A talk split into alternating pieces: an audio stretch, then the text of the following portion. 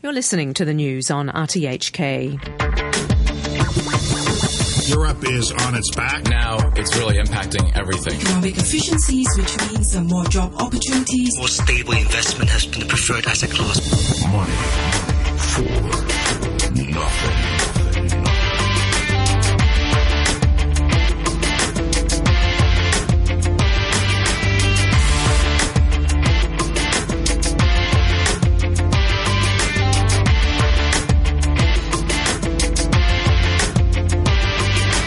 Good morning and welcome to Monday's Money for Nothing with me, Renita Malhotra Hora. Greece enters a fateful week after Brussels talks end fruit, fruit, fruitlessly. China will pledge a multi-billion dollar investment into Euro- the Europe's uh, into Europe's new infrastructure fund, and China's stock market value tops $10 trillion for the first time. The euro has retreated following the breakdown in talks between Greece and its creditors. We'll get an update on the situation from our international economics correspondent, Barry Wood. And there's good news for fintech startups. Today, Nest's Peter Dingle joins us to explain their accelerator program with DBS. Alex Wong is guest host today. Good morning, Alex. Good morning, Renita. So, Alex, will Asian markets be affected by the Greece situation? Of course, uh, uh, this would um, have a negative impact initially. But uh, if you look at the futures of uh, the U.S. market right now, the decline is not that much. We are talking about 8.5% retreat in equity indexes futures. Uh, so the impact is is is there, but not that much uh, in the meantime. I think people will be very cautious uh, and see what would happen uh, on Thursday. Certainly, Greece uh, enters what could be a very defining week after last ditch negotiations between the Greek government and its creditors collapsed on Sunday. E- the EC said that talks in Brussels had uh, broken up uh, just 45 minutes into the conversation with a divide between what the creditors asked of Greece and what its government was prepared to do unbridged. Here is the BBC's Chris Morris. The talks in Brussels lasted less than an hour. They did not succeed. A Greek government spokesman said there could be no further cuts in pensions or wages and no increase in VAT on essential items such as electricity. These have been sticking points for weeks. Now, a meeting of Eurozone finance ministers this coming Thursday may be the last chance for Greece to agree a deal on the economic reforms its creditors are demanding in return for further loans that are needed to prevent the country going bankrupt. Unicredit Bank's chief global economist Erik Nielsen remains optimistic. The Greeks want a deal at the end of the day, and they want it because they really want the stability. And the government's uh, strategy doesn't seem to work domestically either. Um, and the Europeans will, will cut a deal. I mean, I'm sure the Germans will, will go along with something that is just okay-ish for now. The bigger one is, of course, get the IMF on board on this. And then the really difficult one is persuade the Spaniards and the Slovakians and the, the other Eurozone countries, which are much more hardline than Germany, to actually put it through their parliaments. So if I, the IMF wants out, the question is where does that leave the others? I mean, at the end of the day, the IMF is would be in line with the Germans. I mean, this is a. I think this is a, a given. It's clear that people are really fed up with this uh, scene and back and forth. And I was just talking to somebody here in Munich a little while ago to say, why we keep talking about this? Uh, and it's there's a uh, when you talk to the officials on the European side, and I would say also with the IMF guys, people are just simply fed up with this because we have never seen anything so completely ridiculous, frankly speaking, from a debtor country in the way they approach it. But, uh, but it is what it is, and, and, and people would really want this thing to be sorted out, right? So, so the IMF will come in with this, and uh, I'm glad I'm not the IMF guy who's going to bring this thing through the board. The euro has dropped almost 0.5% to $1.12 in early trading. With the U.S. Uh, Federal Reserve expected to leave interest rates on hold this week, the market will be focusing on policymakers for clear signals on whether the central bank will make its first interest rate hike in nearly a decade. Peter Dixon, global equities head at Commerzbank, says that there's a very strong chance that the Fed will announce a rate hike in September. Um, obviously, it depends upon uh, the recent good run of data being continued. It also depends upon uh, inflation beginning to recover. But I think the signs are that the Fed would like to pull the trigger at some point, uh, but they don't want to, to, go too soon. I mean, if they've waited this long, I mean, uh, it'll be almost, uh, I think, seven years uh, by the time we get to by the time we get to September, but since the last rate move, so they can afford to wait. But it won't be much longer than the, the, meeting after that. certainly, we will see. I'm pretty sure we'll see a rate hike before the end of this year. the question really is whether we see one or two. All right, let's bring in our international economics correspondent, Barry Wood, who joins us now from Washington, D.C. Good morning, Barry. Good morning, Renita. Good morning, Alex. Lots to talk about today. Let's start with Greece. Now, uh, Barry, can you tell us what actually led to the breakdown in conversations? Well, there have been so many. Are you talking about the one Sunday in Brussels, which only went on for 45 minutes? Certainly. That's the one, uh, yeah, we're all wondering about. yeah, this was the one that was supposed to pave the way for a deal on Thursday. But clearly it didn't work. And, uh, you know, Greece is really alienated. I think that uh, I sort of halfway agree with that speaker from UniCredit, but on another element, I do not. I think the Greeks are very much on the back foot. I don't think that you can be optimistic there's going to be a solution. What caused the breakdown, Renita, was that uh, the Greeks are simply not serious about cutting their pensions. I know that sounds mm. terrible, but if you're living far beyond your means and your pensions are almost the same size of Germany, a much richer country, regrettably, the creditors have determined that those pensions cannot be afforded and have to be at least cut back somewhat. Then there's the problem of their budget, how much of a surplus they will have for next year. And then there is the problem of the structural reforms, most of which had been done in the previous three years have been undone. So, you know, the Greeks still, as of right now, have not put forward any proposals that would cause the creditors to say we've got the makings of a deal. So, um, okay, so there are three areas. One is pensions, one is budget surplus, and one is economic reforms. So, uh, on the money side, uh, how significant is it uh, for Greece to actually, you know, make some ca- or make some cash available by cutting back on pensions? Well, that um, that becomes a structural reform if they do it, because what the Greeks need is for the money that's promised, if there are reforms by the Europeans, to be released, because that allows the Greeks then to pay off some other debts mm. and, of course, to pay their civil servants. So, you know, the pensions, if the Greeks make some kind of gesture to say, yes, we'll consider this, or in fact, we'll put it on the calendar and have it done by a certain date, I think that would really move things along rather sharply. Now, uh, Barry, you don't sound so optimistic, perhaps on uh, a, the you know resolution being reached. Although Tsipras has said it has been reported, you know, that he is willing to make some unpalatable compromises. I hope for the sake of the Greek people he is, because, uh, you know, look, this thing can't go on forever. We've had five years of this, and as your previous speaker was saying, you know, a lot of people are just so tired of it, they don't want any more. He is right, that previous speaker, that the rest of the Europeans are probably even more hardline at this point than the Germans.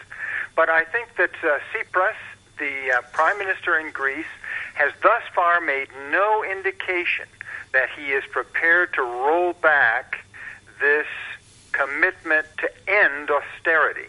Let's not forget that the public television service in Greece was taken off the air, and mm-hmm. Tsipras in the last two weeks put it back on the air. That cost a lot of money. It was a courageous decision by the previous government to cut it. So, you know, it's it's straight across the board. If he wants a deal, if he wants to pay his debts and avoid bankruptcy, he's going to have to do something. And thus far we don't see any sign of it, Renita. Yeah, stick to uh, sort of what's already been done. So th- it sounds like the focus has now shifted to this June 18th meeting of the Eurogroup. Um, will this be the make or break session, do you think, Barry? Well, it could be, Renita, because um, this one is an important one. There's no doubt about it. Christine Lagarde is going from Washington back to Luxembourg for this Thursday Eurogroup meeting. You know, but everyone's going to be there, the head of the European Central Bank and the finance ministers of all of Greece's partners. But usually, when there's going to be a deal, something has to be done in the 48 hours or so before the meeting so that they have some papers to look at on the table. So far, that was to happen today, and it didn't. Mm. So I think that uh, you can't really be optimistic. But look, something could. Uh, it's like uh, you know the magic show. They pull the rabbit out of the hat. It could happen at the last minute. And if they don't pull the rabbit out of the hat, does that spell the end of the road for Greece? Well, I think that uh, the road doesn't have a, a blockage across it. I think there's always a path around. Hmm. I think that uh, if there is no agreement by Thursday, things are going to get tough. I would think the first thing to look for might be that they don't make payments to civil servants. That's teachers, all the people who work in the public sector. And I think, secondly, there would be a de facto default on debt repayments. I don't think they're going to be out of the European Union or out of the Eurozone anytime quickly, even if they default. But, um, you know, this is uncharted territory. It certainly is. All right, Barry. Um, China, you know, uh, Reuters has reported that China will pledge a, uh, multi-billion-dollar investment in Europe's new infrastructure fund at uh, a summit on June 29th in Brussels. Do you think this is Beijing's uh, sort of latest round of checkbook diplomacy to win greater influence in the global governance area? Yes, I do. I think that if you've got lots of money and you've got now the banking facilities and you've got international participation, it's very good to uh, be very diverse in where you're going to invest that money. So uh, we know that the Chinese are looking for further participation at a high level in the International Monetary Fund. They certainly want their influence to be reflected in these international organizations and uh, this clearly is uh, compatible with that objective. Alex, what do you think of that? Uh, Barry says if you've got lots of money, you don't have the banking facilities, and you want the participation, then uh, sure. W- what are your thoughts? Oh, of course, yes. I think uh, China now is uh, more focusing on uh, infrastructure and its influence in, in, the world, and I think this would be a trend uh, in the coming years. And also export its excessive production capacities. Barry, with uh, you know such a large investment uh, by China, it all raised questions about governance in a European fund. Well, it does, but you know what you've uh, mentioned about this meeting coming up in Brussels and this new money. We really don't know any of the details of, of where that money is going and how it will be um, uh, administered. So I'm going to reserve on that. Except it is obvious that if you've got rail lines being built from China right across Central Asia into Europe, which is a huge market for China, mm-hmm. obviously it makes sense for the Chinese to be involved in the end of that line. So I'm not surprised. I think it's significant, but we don't have details. Now, what about the quid pro quo arrangement? I mean, uh, people are expecting that uh, uh, this investment will come with a request for return investment in China's westward infrastructure drive. In other words, you know, the One Belt, One Road initiative. What are your thoughts on that? well, my thoughts are it's going to happen because uh, the Europeans want it. I think the Chinese want it. I'll defer to Alex on this one. I think he's much closer to it than I. Alex? Oh, yes, I think it will it will happen. Yes, and then, of course this is uh, uh it, the the government policy right now uh, to to expand its uh, reach in uh, in the one by one rule. Yeah. Okay. All right, Barry, before we let you go, of course, we have to ask, uh, you know, what's on deck uh, for this week's Fed meeting. Uh, nobody's expecting a rate hike to be announced this week, but uh, suddenly all eyes or all ears are on, on the meeting to, you know, for an expected hike in September. What do you think? Well, I think you're right. That's the big news here in Washington this coming week. And let's not forget that uh, Janet Yellen will have a press conference on Wednesday after the meeting. Uh, the Fed has those press conferences four times a year, so this is the June one for this quarter. And clearly, she will be asked, I would suspect, about Greece and the question you raise when are rates going to go up? She'll finesse that latter question, but I don't think she'll rule out a Fed rate rise, of short term Fed funds rate rise, uh, later this year. I think 53% of the analysts who look at this say it's going to happen in September. But I come back to Christine Lagarde and the International Monetary Fund and now the World Bank chief economist. Mm. They're both saying, uh, don't do it. Mm-hmm. Wait until the new year, which is now another six months away. So I think that's going to be the news in Washington, the Fed press conference on Wednesday afternoon. Well, it's going to be a fun week. All right, Barry, thank you so much for joining us today. That's Barry Wood, our international economics correspondent, who joins us every Monday from Washington, D.C. Well, the value of Chinese stocks has risen above $10 trillion for the first time. This is the latest milestone for the nation's world beating rally. The gain alone is more than $5 trillion, uh, which is the size of Japan's entire stock market. Valuations are now at their highest in five years, and margin debt has climbed to a record while the economy is mired in its weakest expansion since 1990. So the question, of course, is how long will the bull run continue? Here's Macquarie's head of China strategy, Erwin Sanft. Reverse of many other markets where we, we suffer very long. Uh, Sanft is head of China strategy at Macquarie Securities. Oh, good to see you. Right. Alex, do you think it is too late to invest in China? Oh, it depends. Uh, if you are a momentum trader, it is okay. But if you are a value investor, that is too late. Value investor, you're too late. Okay, Yeah. because the valuations have peaked. So, but can anyone be a momentum trader? I mean, the the regular retail investor. Oh, I think uh, for for retail investor, they, they care about more mo- about more momentum than value right, right, right now. Uh, they always be actually.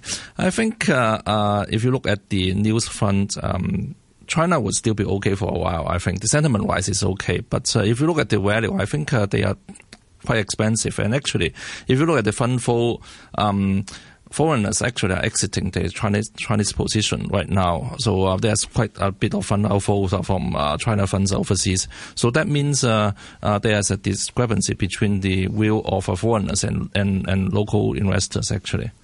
All right. Well, let's take a quick look at the numbers now. The Nikkei is down almost 1% this morning to 20,218.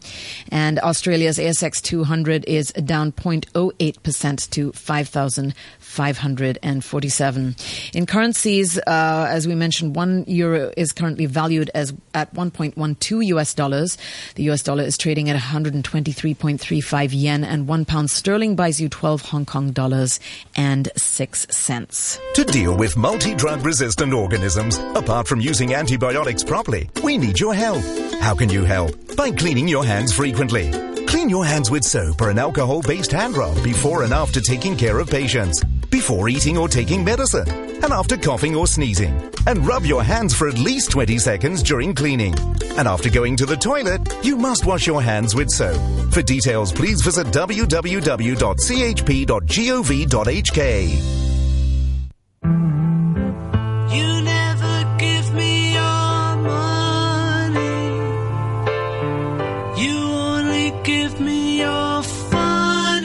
The time is now 8:21 a.m. and total worldwide investment in fintech reached 3 billion US dollars in 2013. That's uh, triple the amount in 2008, but Hong Kong has been criticized of lagging behind. Now, if you're a fintech startup with innovative ideas but you lack the experience or the funding, then our next guest might just be your man. Nest and DBS have partnered together to help fintech startups pitch to angel investors. So let's bring in Nest Accelerator's director, Peter Dingle, who joins us now on Money for Nothing. Good morning, Peter. Good morning. So, can you tell us exactly what uh, Nest and DBS are doing, what this accelerator program is about? Okay, so Nest is really a driver of the startup ecosystem in Hong Kong. And uh, DBS are looking for innovation in fintech space to, to bring new ideas and new solutions to banking for small medium enterprises around Asia. So we've partnered together to create um, the first um, Asia based fintech accelerator. Uh, it's a 12 week program, um, which we're accepting applications for now. Um, and it, it's, it's effectively a, a matchmaking between innovative new startup ideas and Southeast Asia's largest bank, DBS.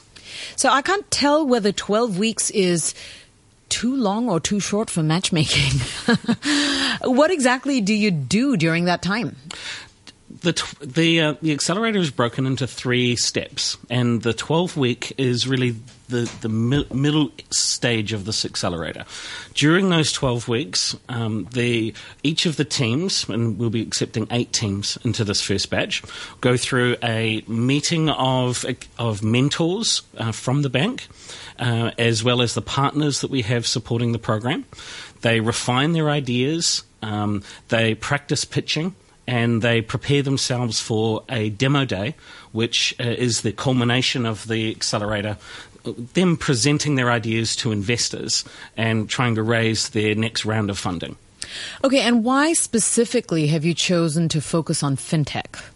Well, fintech is is one of four big areas that we feel are you know excellent opportunities for for investment in Hong Kong, uh, but also for the region.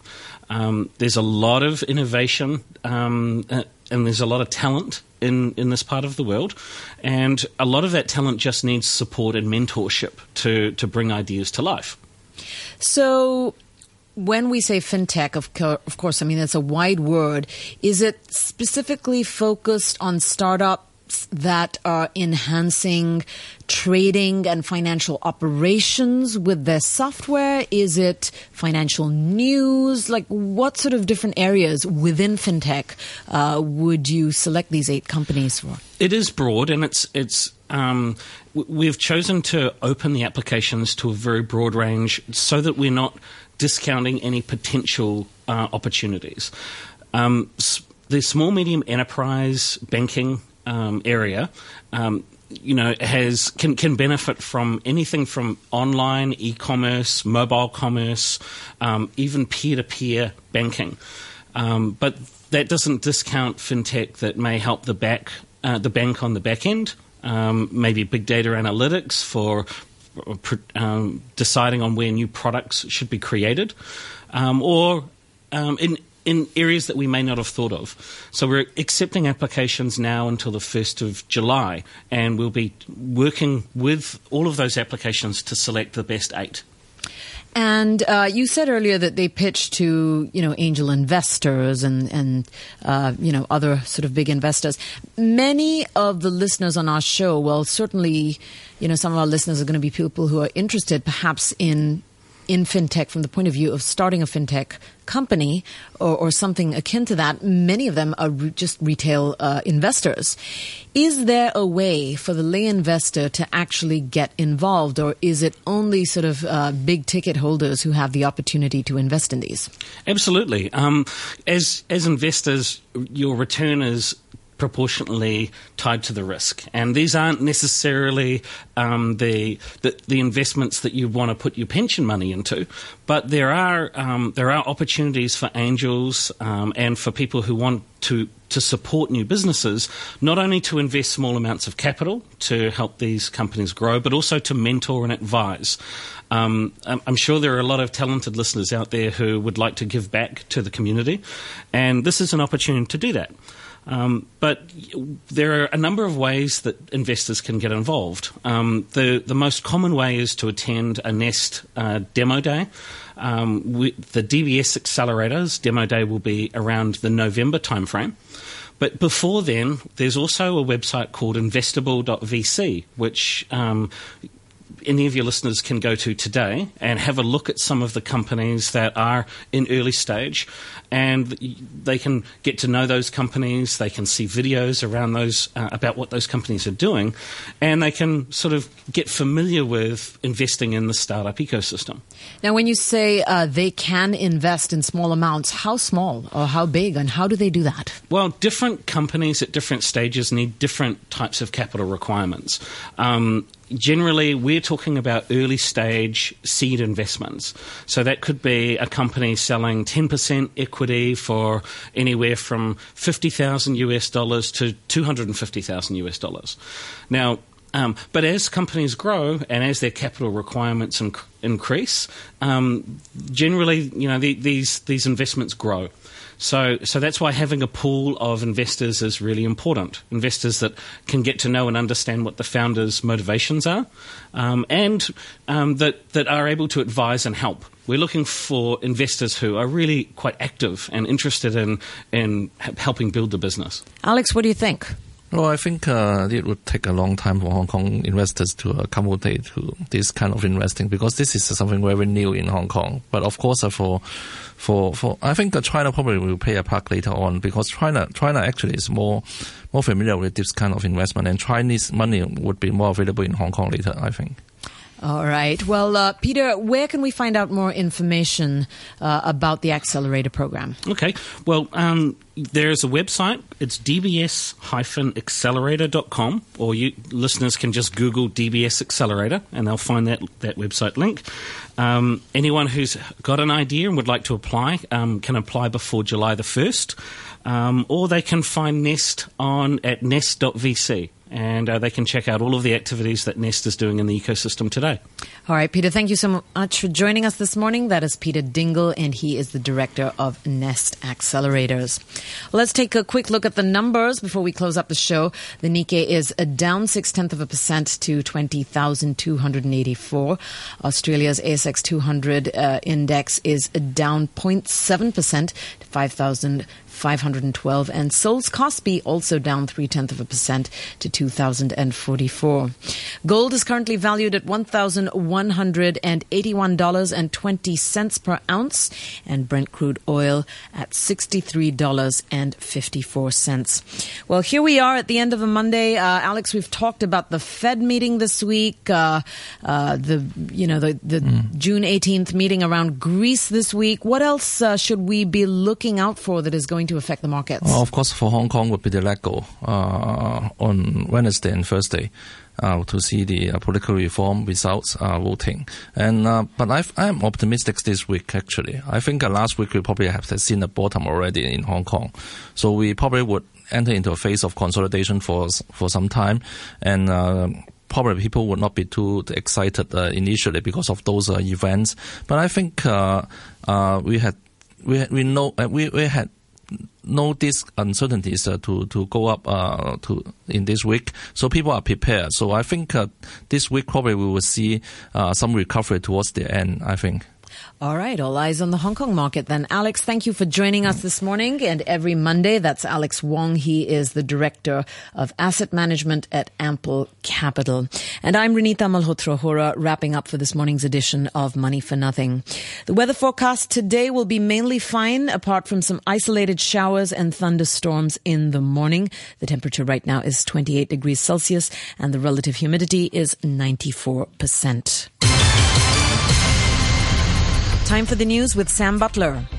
South Korea has reported five new cases of the MERS respiratory virus, taking the total to 150. Officials said another person had died, the 16th fatality in an outbreak that began in May. Leading virologist Malik Peiris has returned to Hong Kong from Seoul, where he took part in a World Health Organization mission to study the virus. Professor Peiris, who's the chair of virology at the University of Hong Kong, said in the past week South Korean officials had ramped up measures to combat MERS, and he believed the number of new cases cases were declining. A whole lot of measures have been strengthened last week or so. And if you look at the case numbers that are being reported, or if you look at the epidemic curve, you can see that the case numbers that are being reported, you have to keep in mind, represent old cases and new cases. So even though you may see numbers reported every day, it doesn't mean all of these are newly acquired cases. If you look at the date of onset of newly acquired cases, these do seem to be coming down. Turkey has started to allow into its territory dozens of Syrians fleeing a town held by Islamic State militants, which is coming under attack from Kurdish fighters. Thousands of refugees from Tal Abyad